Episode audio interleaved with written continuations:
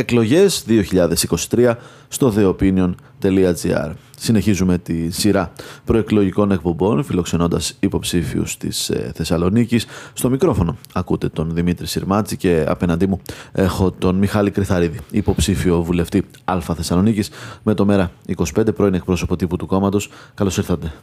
Καλώς σας βρήκα και ευχαριστώ πολύ για την ευγενική σας ε, πρόσκληση συνηθίζω, ειδικότερα για εσάς τους νέους ε, υποψήφιους, να σας ε, στην αρχή του κάθε podcast να σας δίνω την ευκαιρία να παρουσιαστείτε εσείς στον, ε, στον κόσμο. Κοιτάξτε, εγώ γεννήθηκα στην, στη Θεσσαλονίκη έτσι με 30 χρονών το 1992. 30. 30. Ε, τώρα έγινε και τιμή και προς το τέλος εγώ του, του, του 92. Ε, έχω μεγαλώσει εδώ στη, στη Χαλκιδική, στην Καλλικράτεια, δίπλα γει, γειτονικά. Ε, σπούδασα στην, στην Κομωτινή, στην νομική της, της Κομωτινής, του Δημοκρατίου Πανεπιστημίου Θράκης και στη συνέχεια κατέβηκα στην, στην Αθήνα όπου και έκανα την, την άσκησή μου για να πάρω την άδεια ασκήσεως του, του δικηγορικού επαγγέλματος. Άρα δικηγόρος του επάγγελμα. Άρα δικηγόρος ακριβώς και έκανα και ένα μεταπτυχιακό πάνω στην, στην οικονομική επιστήμη. Διευρύνοντας έτσι λίγο το, τους ορίζοντες και τα παιδεία αν θέλετε. Ενασχόληση με τα κοινά; Ε, πάντα υπήρξε ένας ε, προβληματισμός ε, τουλάχιστον και ιδιαίτερα αν σκεφτείτε ότι εγώ μπήκα στο, στο Πανεπιστήμιο το 2010 δηλαδή θυμάμαι να δίνουμε πανελλαδικές εμείς τότε και να γίνονται όλα αυτά στο Καστελόριζο να γίνεται είσοδος έτσι ε, σε όλη αυτή την... Ε, Άρα ενηλικίωση με μνημόνια. Μια σκληρή έτσι, ενηλικίωση με φοιτητικά χρόνια που επίσης είχαν ιδιαίτερες έτσι, αγωνιστικές αν θέλετε ε, διεκδικήσεις. Τότε εμείς θυμάμαι είχαμε το, και αντιπαλεύαμε το, το νόμο της ε, κυρίας Διαμαντοπούλου ε, και όλα αυτά τα οποία στη συνέχεια ήρθαν. Και επίσης μια ε, κάθοδος τότε στην, ε, στην Αθήνα για, για άσκηση έτσι, και για ένα ξεκίνημα εν πάση περιπτώσει η οποία συνέπεσε και με το πρώτο εξάμεινο του 2015 αλλά και με την με, τις τελευ... με τους τελευταίους μήνες της ε, κυβέρνησης τότε Σαμαρά Βενιζέλου που ήταν και αυτή έτσι εξαιρετικά ε, σκληρή στα, στα μνημονιακά χρόνια. Οπότε όλα αυτά ε, κάπως ε, συνέτειναν σε, μια ακόμα μεγαλύτερη, ε, σε ένα ακόμα μεγαλύτερο προβληματισμό, σε μια ενεργοποίηση και με το δημοψήφισμα κιόλας και με τα όσα επακολούθησαν ε, αποφάσισα πως πρέπει με τον ένα ή με τον άλλο τρόπο να ενεργοποιηθώ ακόμα περισσότερο. Το Μέρα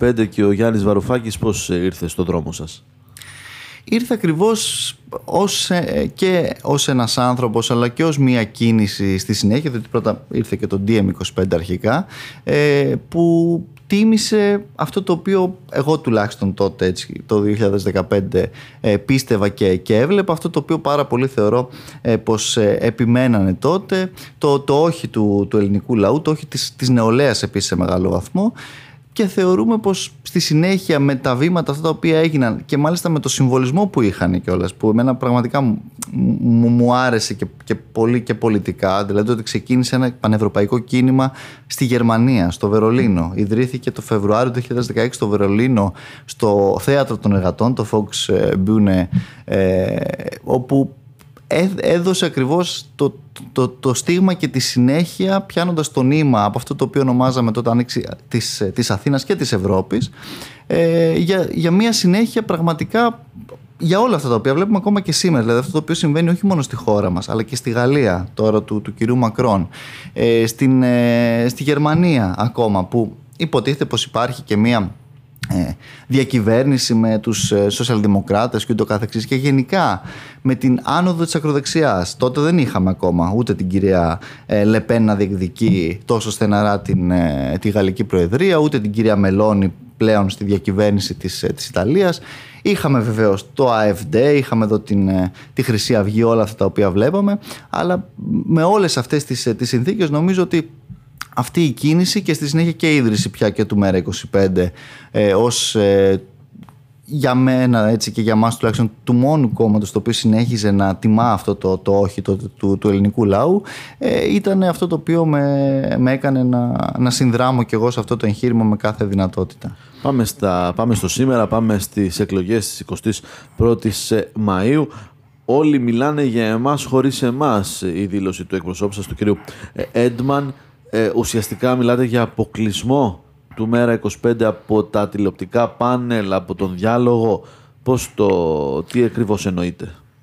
Ακριβώς ε, αυτό το οποίο είπατε, διότι ξέρετε έχει γίνεται αυτές τις μέρες μια πολύ έντονη συζήτηση για διάφορα ζητήματα τα οποία ε, κυριαρχούν αν θέλετε στην, στην επικαιρότητα. Ζητήματα τα οποία βεβαίως εμείς έχουμε καταθέσει εδώ και πολύ καιρό στο, στο δημόσιο διάλογο αλλά εν πάση περιπτώσει τώρα έχει γίνει και έχει ανακοινηθεί μια συζήτηση και βλέπουμε είτε σε δελτία ειδήσεων, είτε σε ενημερωτικές εκπομπές, είτε σε διάφορα πάνελς ε, τηλεοπτικά ή και ραδιοφωνικά να γίνεται συζήτηση για το πρόγραμμα ουσιαστικά και για ε, κομμάτια του προγράμματος του Μέρα 25 Συμμαχία για τη Ρήξη χωρίς να υπάρχουν ε, εκπρόσωποι μας για να τοποθετηθούν πάνω στο πώς αυτό γίνεται. Διαστρεβλώνονται αυτά τα κομμάτια του προγράμματος. Σε, σε μεγάλο βαθμό πάρα πολλές φορές ε, ναι. Ποιες είναι οι διαστρεβλώσεις που έχετε παρατηρήσει εσείς; Διότι εγώ αντιλαμβάνομαι ότι ένα πρόγραμμα το οποίο ήταν ε, αναρτημένο εδώ και χρόνια χρησιμοποιήθηκε από τη Νέα Δημοκρατία ως, ε, επιτρέψτε μου, τον μπαμπούλα για τον ε, ΣΥΡΙΖΑ για να κερδίσει σε αυτό το δίπολο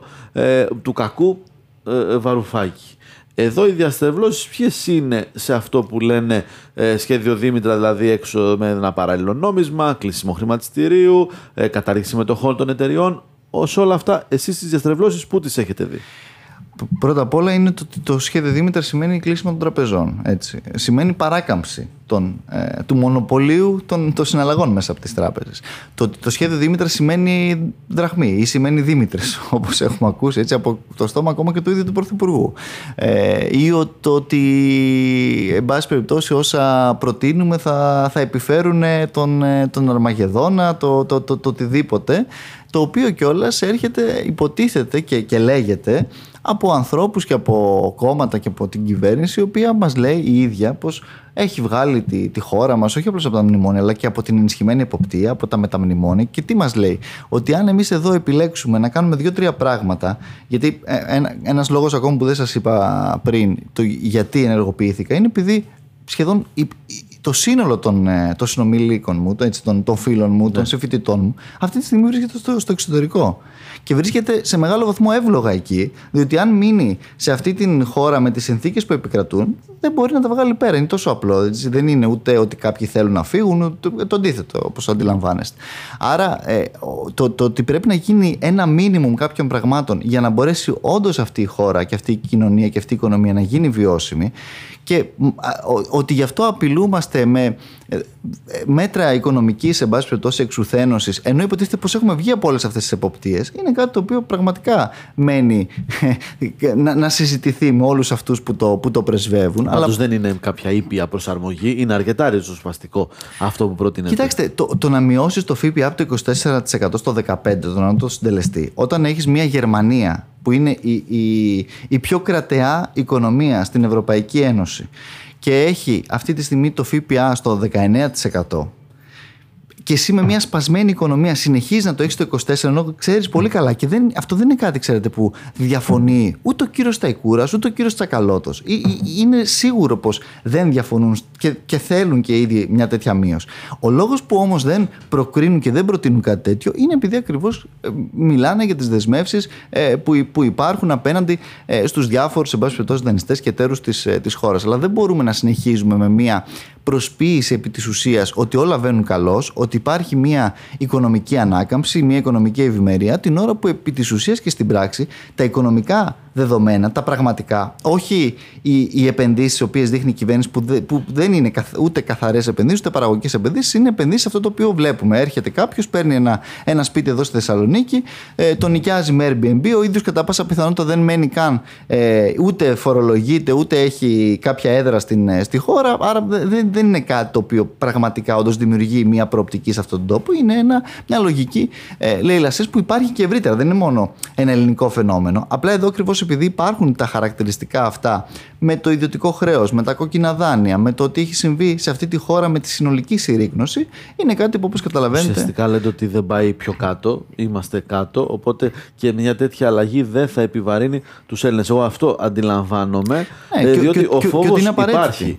Ο φόβος υπάρχει κάτι που σε βγάζει από μια καθημερινότητα, από μια γνώση που έχεις, που ξέρεις ναι. ότι πώς θα τα βγάλεις πέρα. Τώρα να μην υπάρχουν μετοχές στις εταιρείες ή να καταργηθεί το χρηματιστήριο, για κάποιους ακούγεται πάρα πολύ ρηξικέλευτο και Αυτό είναι μια άλλη πρόταση. Έτσι, δεν έχει να κάνει με το Δήμητρα. Αυτό έχει να κάνει με, με ένα ε, άλλο στοιχείο οραματικό ίσως αν θέλετε του, ναι. του προγράμματος μας συνολικά που έχει να κάνει και με το πώς αντιλαμβανόμαστε και την εργασία και την εκμετάλλευση που υπάρχει στον σύγχρονο ας πούμε έτσι καπιταλισμό που δεν είναι και ακριβώς καπιταλισμός αυτό το οποίο έχουμε ε, στην, ε, στη χώρα μας ε, πια το μία ψήφος, μία μετοχή ένας εργαζόμενος δηλαδή το οποίο ε, λέτε αλλά από εκεί και έπειτα ο φόβος υπάρχει και είναι λογικό να υπάρχει από την άποψη του ότι μιλάμε για καταστάσεις που έχουν ζήσει οι πολίτες εδώ και η κοινωνία πάρα πολλές, με πάρα πολλές διακυμάνσεις, με πάρα πολλές εντάσεις. Αλλά το ζήτημα ποιο είναι; Το εάν αυτός ο φόβος και αυτό το κόστος, έτσι, διότι δεν, δεν λέει κανένας πως αυτά γίνονται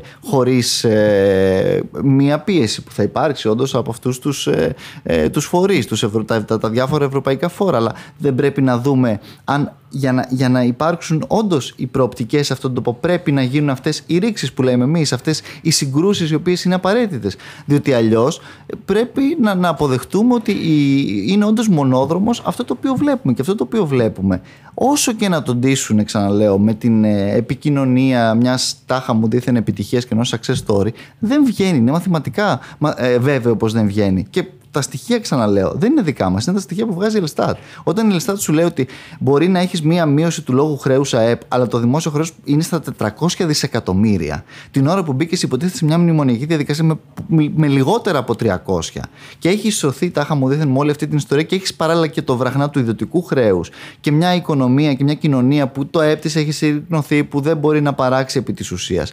Όλα αυτά είναι νομίζω ε, πολύ χαρακτηριστικά για το τι όντως έπεται, διότι αυτή τη στιγμή είμαστε και σε μια κατάσταση που ακόμα και για τα ευρωπαϊκά δεδομένα δεν είναι η κανονικότητα των δημοσιονομικών της, όλα αυτά τα οποία είχαμε ναι. ζήσει, λόγω προφανώς και της συγκυρίας της πανδημίας, της ενεργειακής κρίσης και το καθεξής. Πώς είδατε τη, στο ΜΕΡΑ25 το συμβόλαιο για την αλλαγή του Αλέξη Τσίπρα. Κοιτάξτε, ε, το, το, το είδαμε πολύ προσεκτικά, ε, θα σας ε, πω.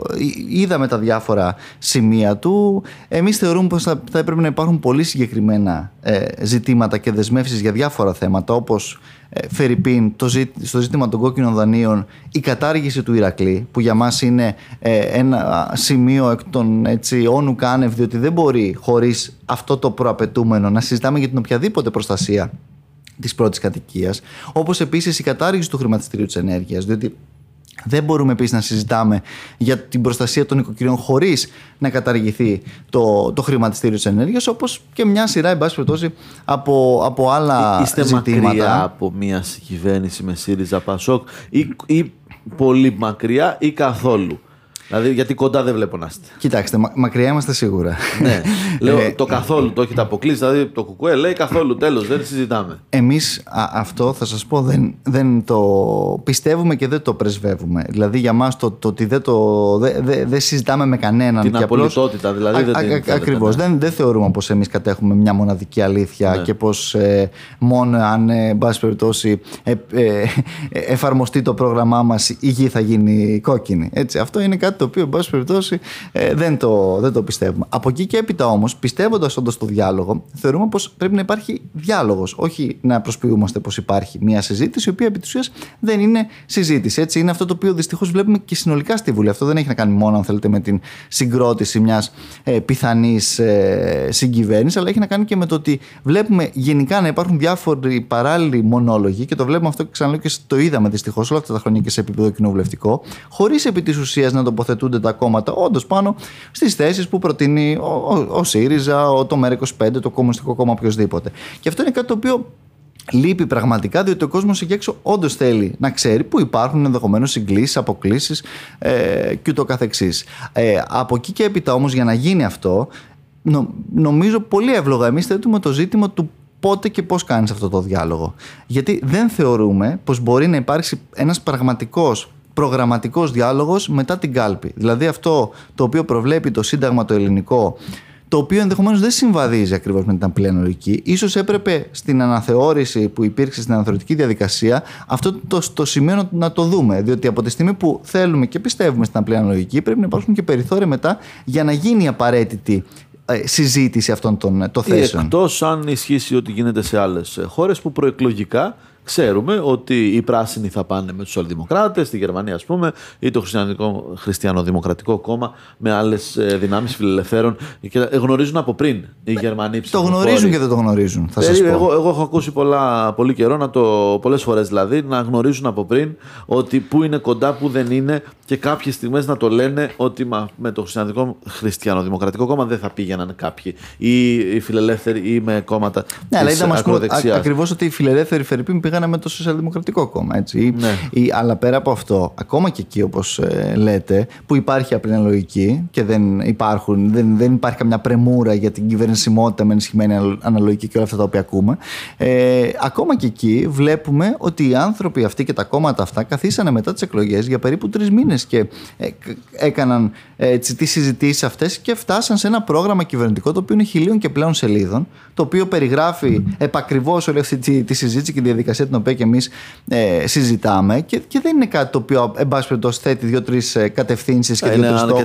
Αναλυτικό, ναι, ναι, ναι. Διότι όταν, κοιτάξτε, όταν η, η ίδια η Ευρωπαϊκή Κεντρική Τράπεζα χρειάζεται έξι χρόνια για να καταρτήσει το σχέδιο του Ηρακλή για το πώς θα διαχειριστεί εδώ το ζήτημα των κόκκινων δανείων, εμείς δεν μπορούμε ε, να κάτσουμε να συζητήσουμε και να το λύσουμε και να το απαντήσουμε μέσα σε τρεις ημέρες με, με οποιονδήποτε. Έτσι, όσο καλοπροαίρετο και αν είναι αυτό. Αντιληπτό, αντιληπτό. Όλα τα κόμματα έχουν ξεχωριστές καμπάνιες σε αυτές τις εκλογές για αυτούς τους περίπου 500.000 νέους ψηφοφόρους που θα ψηφίσουν για πρώτη φορά. Και μετά την τραγωδία των ε, τεμπών έχουν έρθει οι νέοι πάρα πολύ στο προσκήνιο. Ακούω στο δικό μου το περιβάλλον ενόχληση ε, ότι ξεχάστηκε η τραγωδία ή δεν υπάρχει στην καθημερινότητα των ε, συζητήσεων. Ακόμα και με αφορμές αρκετές που γίνονται λόγο ε, θα θυμηθώ ένα ρεπορτάζ ε, του The Opinion για το πρόβλημα με τις αφύλακτες διαβάσεις ότι τα προβλήματα παραμένουν ίδια ότι εκείνος ο δεκάλογος πόσο ήταν του κυρίου Γεραπετρίτη δεν ε, τηρείται ε, κατά γράμμα και ότι αυτά όμως δεν συζητούνται γιατί δεν ε, ευολεύουν. Εσείς τι μηνύματα παίρνετε από τη νέα γενιά και ουσιαστικά ε, το μήνυμα που τους απευθύνεται και από αυτό το μικρόφωνο; Εμείς αυτό το οποίο βλέπουμε είναι πως η γενιά αυτή, έτσι, η γενιά των τεμπών πια,